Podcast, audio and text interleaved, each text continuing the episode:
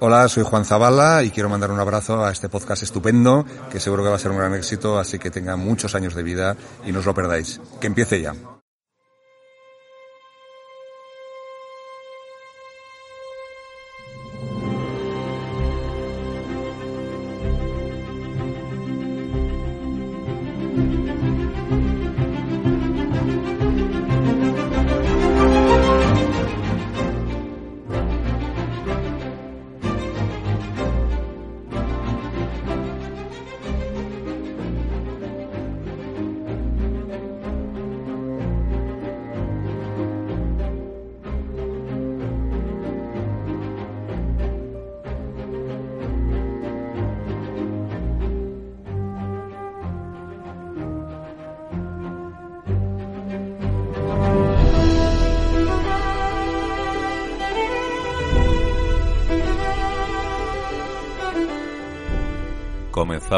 Este nuevo episodio de Que empiece ya, igual que terminó el episodio anterior, es decir, con una banda sonora misteriosa que como siempre había que adivinar y que hasta el día de la fecha mm, pues no se ha recibido ninguna respuesta.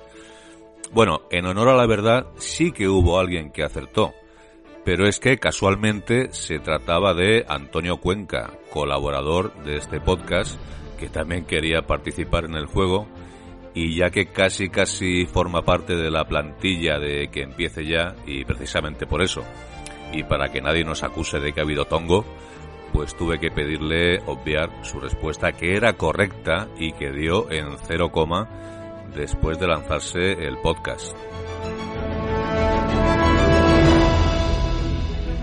Y la banda sonora en cuestión pertenece a la película Togo, un film muy reciente del año pasado, de 2019, una película de la Disney protagonizada por Willem Dafoe. Y la partitura está compuesta nada menos que por Mark Isham, compositor galardonado con un premio Emmy y además nominado a otros premios como los Oscar o los Globos de Oro. Si no os suena demasiado o no conocéis su obra, os invito a descubrir algunas de sus bandas sonoras, como esta de Togo, Crash del año 2004 o Nell de 1995.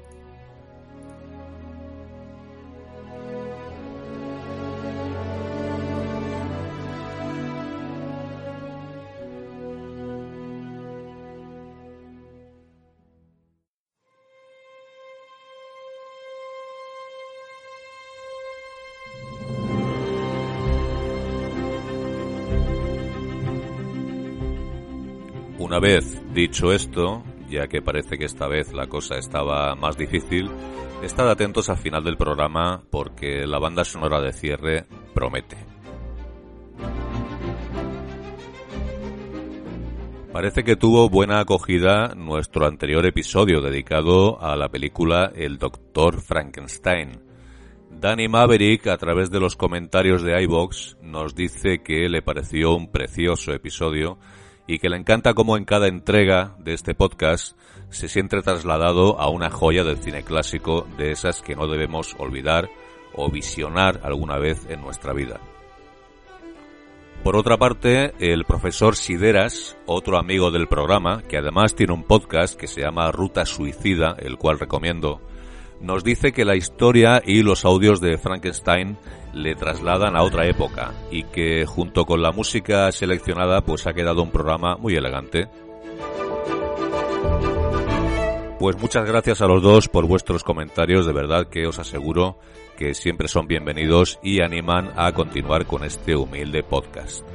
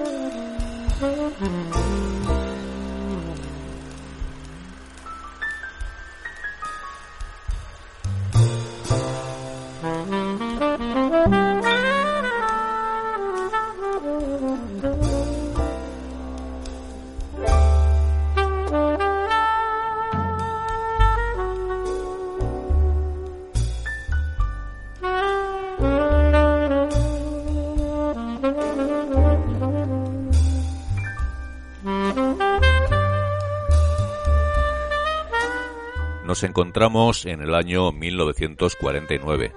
Se proclama la República Popular China, siendo elegido presidente Mao Zedong.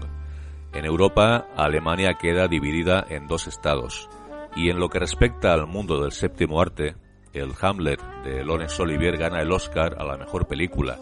Y en la cartelera de los cines nos encontramos films como La costilla de Adán, El tercer hombre, El manantial, Un día en Nueva York o la que hoy nos ocupa, Al rojo vivo.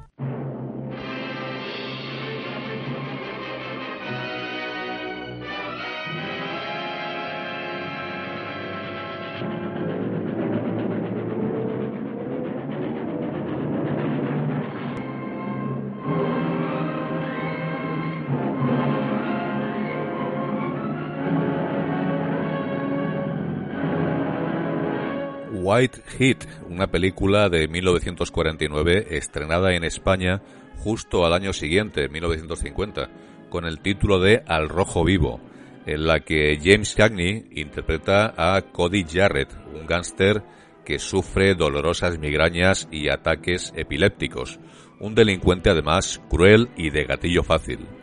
No lo conseguirás, Cody. Cody, ¿eh? Tienes buena memoria para los nombres demasiado buena.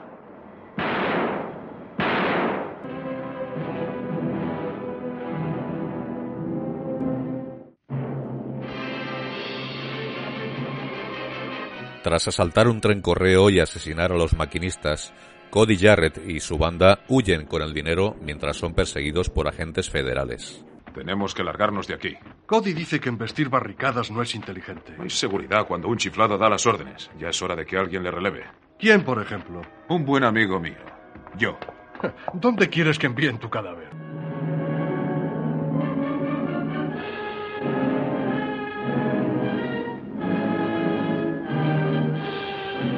Jarrett y su banda se ocultan en una cabaña con la madre de Cody, Ma Jarrett, interpretada por Margaret Wickerly, una mujer terrible, casi tan despiadada como su hijo o incluso más, y a quien Cody profesa una tremenda veneración. La única persona que le preocupa o en la que confía es su madre. Nadie más le afecta, ni siquiera su esposa. Su madre ha sido su único apoyo. Tiene una feroz y psicopática devoción por ella. Toda su vida, cuando tenía problemas, alargaba el brazo y allí estaba Jarrett. Una mujer, además, que no se lleva demasiado bien con la esposa de Cody, Berna, interpretada por Virginia Mayo. Pero si es la bella durmiente. ¿Qué más puede hacer una chica en esta trampa para osos? Puedes hacer muchas cosas sin desgastar el colchón. Es el único sitio donde no me congelo. Cody, que adora a su madre y viendo que la escapatoria se le complica, la deja al frente de la banda y se entrega a la policía, pero declarándose culpable de otro atraco sin víctimas en la misma fecha, lo que le proporciona una coartada perfecta y es condenado a solo dos años de prisión. Cody Jarrett se entrega, confiesa el atraco al Hotel Palace.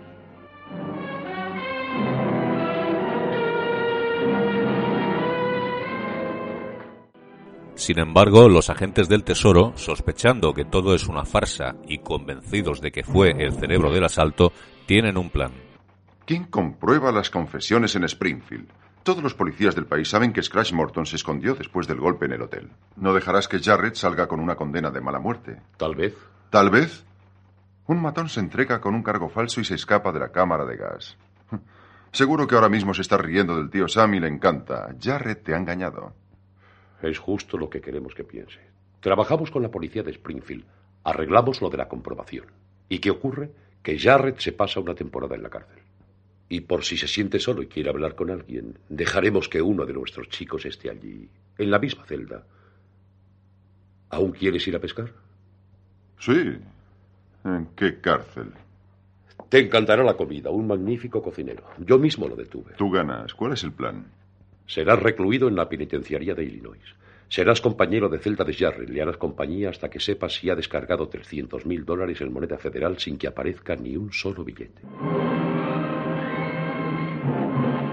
Víctor Pardo, el policía infiltrado, interpretado por Edmond O'Brien, entrará en prisión junto a Cody e intentará infiltrarse en su banda para establecer una conexión entre Jarrett y el atraco al tren.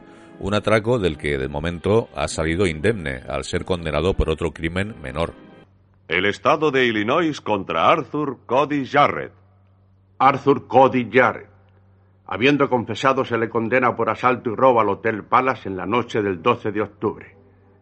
Y es mi obligación dictar sentencia. Por el delito de hurto mayor será usted recluido no menos de un año ni más de tres en la penitenciaría del Estado.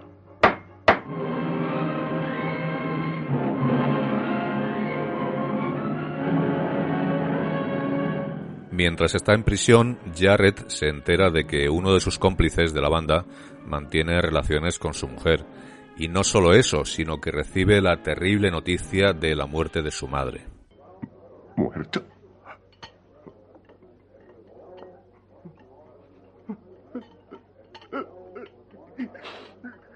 ¡No! ¡No! ¡Ah!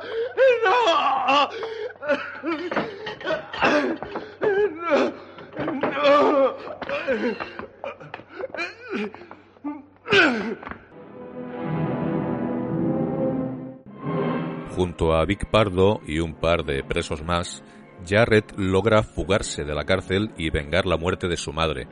El asesino habría sido Ed, un miembro de la banda a quien la mujer de Cody ha señalado como el autor de la muerte de su madre. En realidad, Ed era el amante de Berna y fue ella quien disparó a la madre de Jarrett, precisamente para salvarle la vida, amenazado por Ma Jarrett.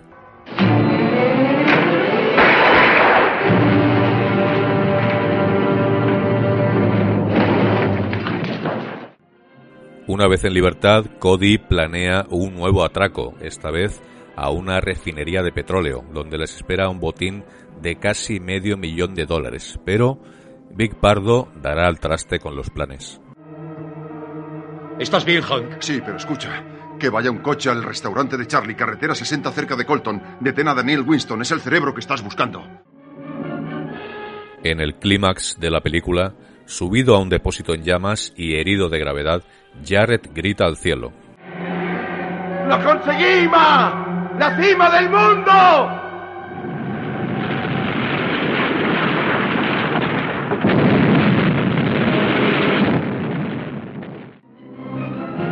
La censura impuesta por el código Hayes obligó a un final épico que no desvelaremos aquí para no hacer eso que se llama spoiler.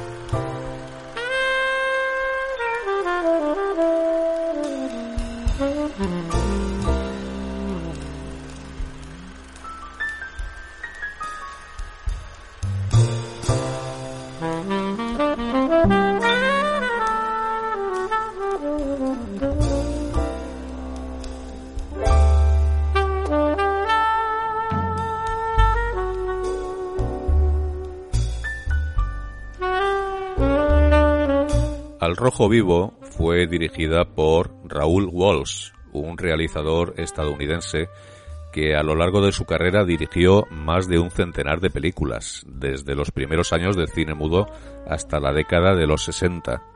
Hijo de un sastre irlandés y de una madre con antepasados españoles, Walsh vivió su infancia en la ciudad de Nueva York y comenzó su carrera en el mundo del espectáculo como actor de teatro. De ahí pasó al cine y se trasladó a Hollywood, donde debutó como actor a las órdenes de nada más y nada menos que David Ward Griffith. No pasaría mucho tiempo hasta que debutó en la dirección, aunque siguió trabajando a las órdenes de Griffith como su asistente.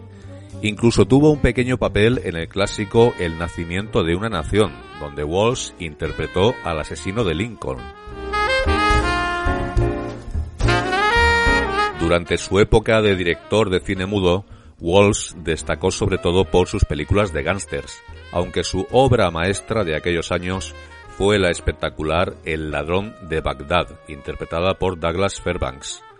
Walsh, junto a otros 36 profesionales de la pantalla, como Cecil B. DeMille, Harold Lloyd, Mary Pickford, Jack Warner o Irving Thalberg, fundó en 1927 la Academia de Artes y Ciencias Cinematográficas de Hollywood. Unos años después dirigió en un western a un desconocido actor llamado Marion Morrison, a quien Walsh cambió el nombre por el de John Wayne.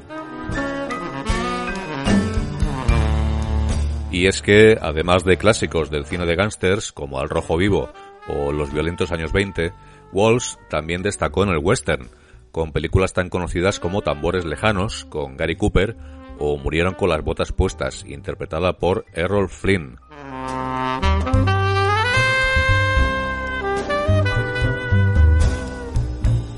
Paradójicamente, y pese a una carrera plagada de éxitos, eh, Walsh nunca fue nominado al Oscar, ni ninguna de sus películas fue nominada, después de toda una vida dedicada al cine y pese a haber dirigido más de 100 películas y siendo por lo menos 10 o 12 de ellas casi obras maestras.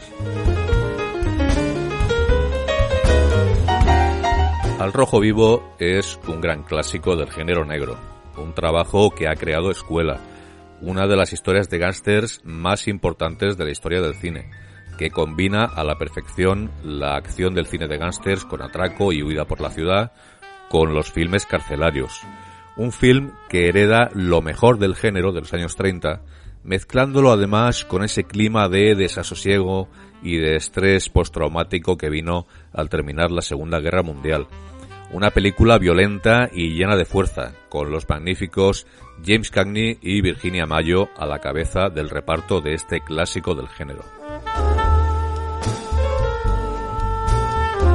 Cagney logra probablemente una de las mejores interpretaciones de su filmografía, llegando a eclipsar al resto del elenco, dando vida a uno de los personajes más complejos del cine clásico norteamericano.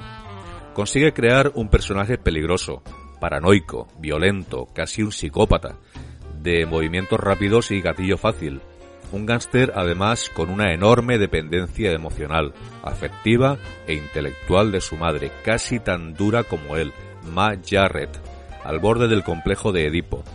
La madre de Jarrett se convierte en la única capaz de calmar sus ataques de migraña y velar por el bien de su hijo.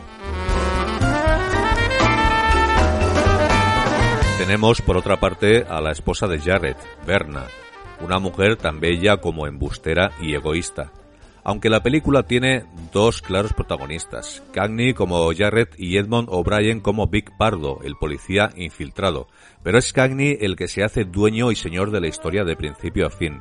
Incluso llegas a empatizar con él, por mucho que sea un delincuente de la peor calaña. Quizá gracias al guion de Goff y Roberts, pero sobre todo gracias a la actuación de Cagney. Igual de convincente cuando mata gente sin despeinarse que cuando se muestra tan cariñoso con su madre. Las casi dos horas de metraje se pasan volando. Walsh nos mantiene pegados a la pantalla, con una película vibrante, con un ritmo perfecto, manejando la tensión y los momentos de calma, en una narración que no se permite ni un respiro entre atracos, traiciones, violencia e investigaciones policiales.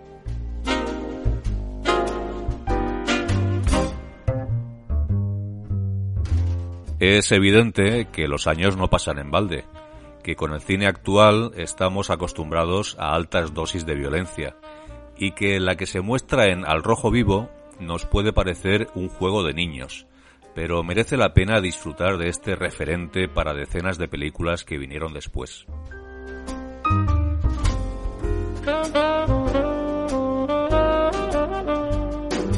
Para los amantes de las listas, habría que añadir que Al Rojo Vivo no está incluida en la lista de los 100 mejores films americanos de todos los tiempos, pese a que desde aquí podemos afirmar que es una joya del cine de gángsters, con una trama que en todo momento te tiene atrapado, donde no falta ni sobra nada. Al Rojo Vivo es un título imprescindible.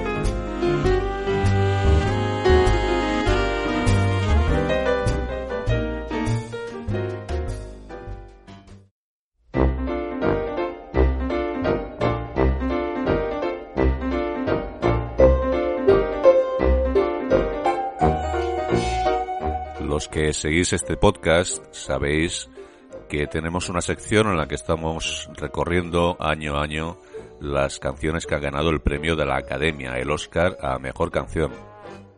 En esta ocasión llegamos a 1943, año en que se llevó el premio al tema You'll Never Know, perteneciente al musical Hello Frisco Hello, donde era cantado por Alicia Faye. La película contaba la historia de un teatro de variedades durante la Exposición Universal de San Francisco en 1915, que celebraba tanto el centenario de la ciudad como la inauguración del Canal de Panamá. No pasó a la historia este film, aunque sí esta canción que se llevó el premio de la Academia. Había otros nueve temas nominados este año, incluso uno de Cole Porter, todos ellos se vieron superados por esta canción escrita por Mac Gordon y Harry Warren, compositor este último que ya había ganado en el 35 por su Lullaby of Broadway. You'll never know just how much I miss you. You'll never know just how much I care.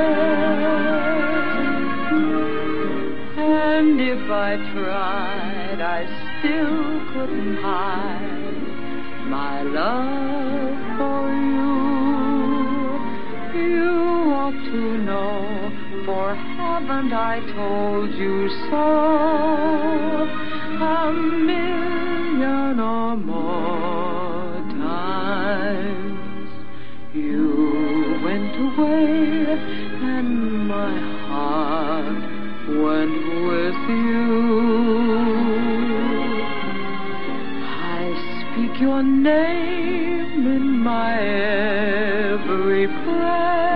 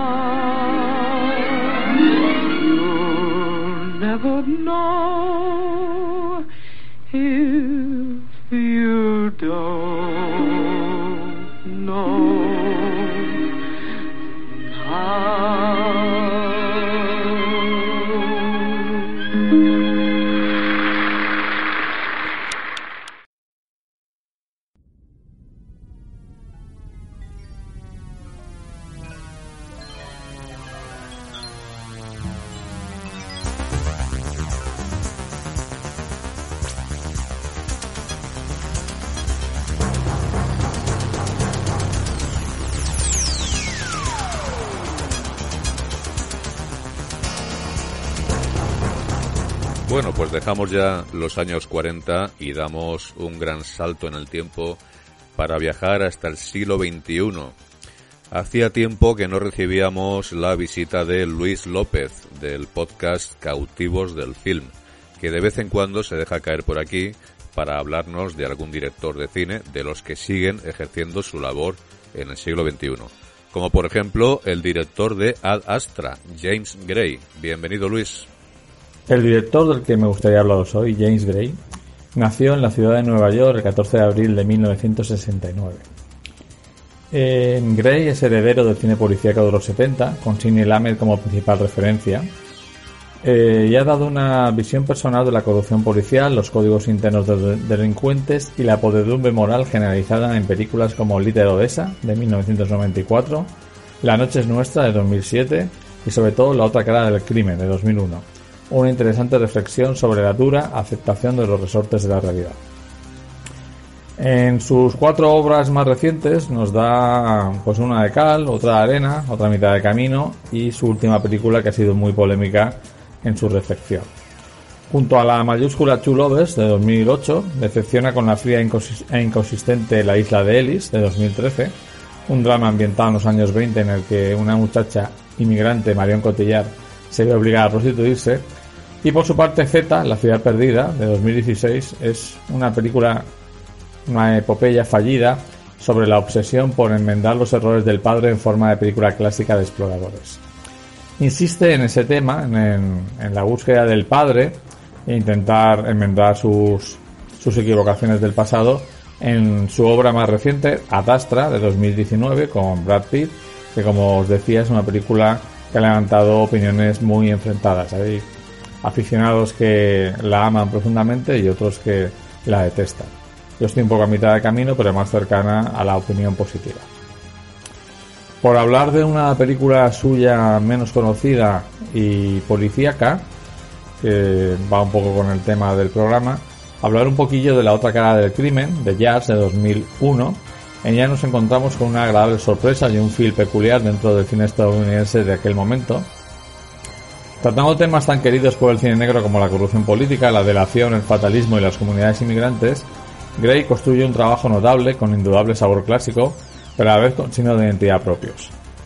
También me gustaría destacar, para mí su mejor película, que os comentaba antes, Two Lovers de 2018, para mí pequeño gran cine con mayúsculas, en la que mantiene su estilo estético, pero introduce nuevos temas centrados en las relaciones sentimentales.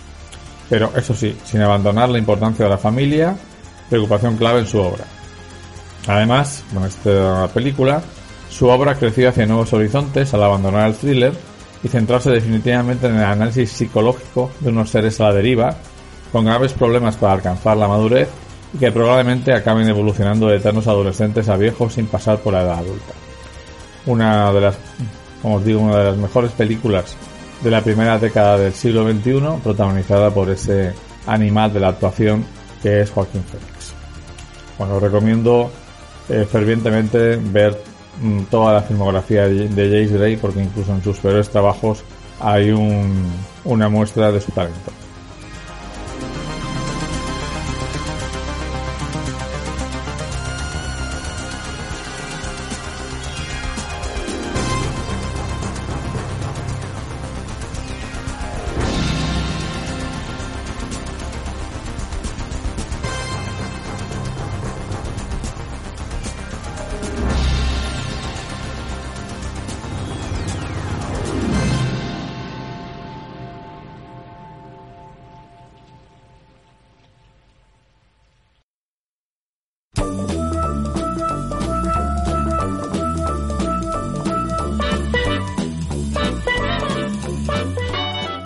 Cambiamos de tercio nuevamente y recibimos ahora al gran Marco del canal Osera con sus locas traducciones. A ver lo que le parece la traducción de White Heat por Al Rojo Vivo. Hola Marco.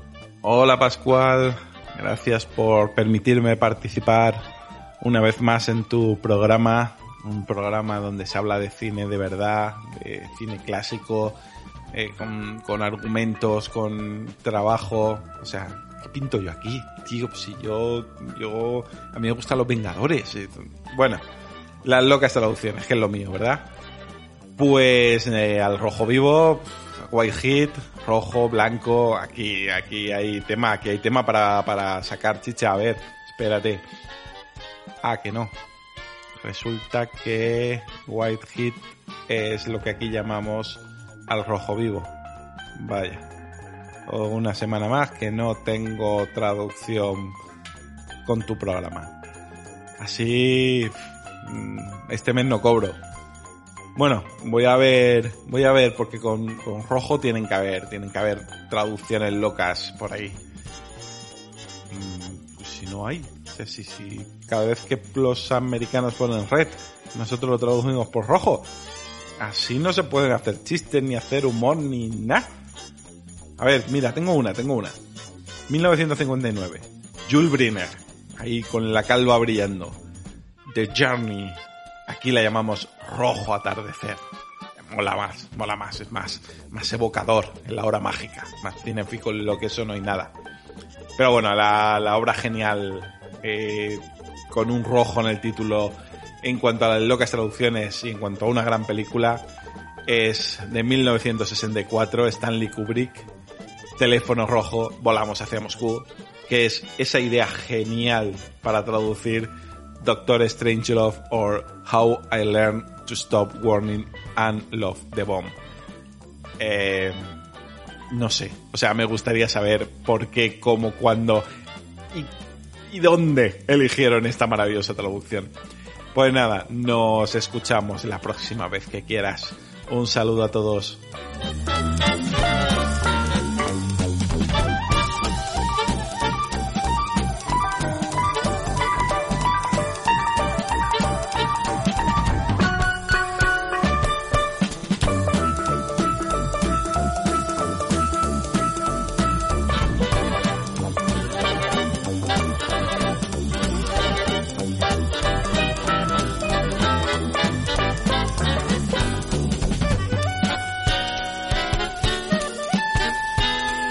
Llegamos ya al final de este episodio.